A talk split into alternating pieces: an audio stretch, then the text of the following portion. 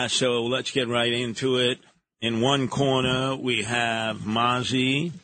Manager is Congressman Peter King. In the other corner, you have Suozzi. Manager, although out of sight, out of mind, Andrew Cuomo. This is a royal battle because this might be a litmus test for what we can expect nationally in November. And boy, every day, as I said, uh, the guy that works with me, James Perone, who you know well, uh, Andrew Mm-hmm. uh, Cuomo, he, he gets the lit drops because he lives in the district, both sides. He says, I'm going to have a double hernia bringing it into you in the city, Curtis. I, I, it's sometimes three times a day. Commercials on radio. We just heard one on behalf of Mazi. Yeah. And then uh, TV commercials. A debate has been set, John, February 8th, 8 o'clock, Channel 12.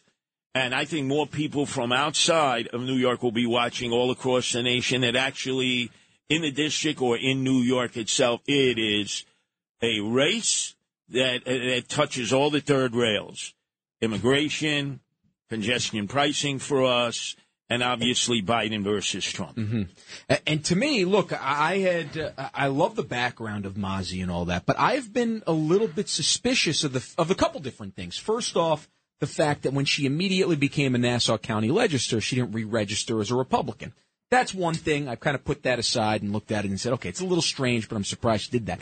But then when she said this week, when she was asked on WPIX that if President Trump is convicted, she will no longer support him.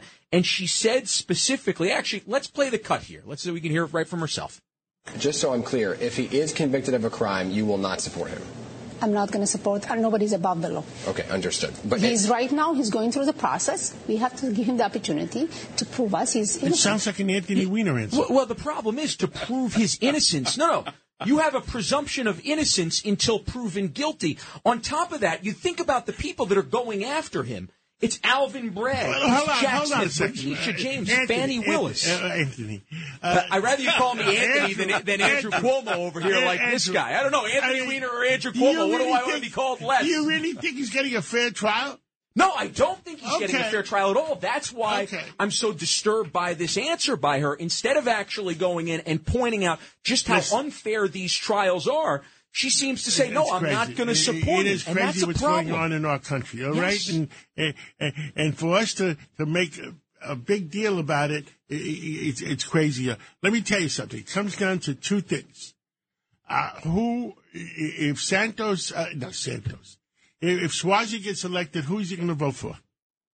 He's going to go. for He's going to go along whatever uh, uh, Pelosi wants him to do, or whatever Biden wants him to do, right?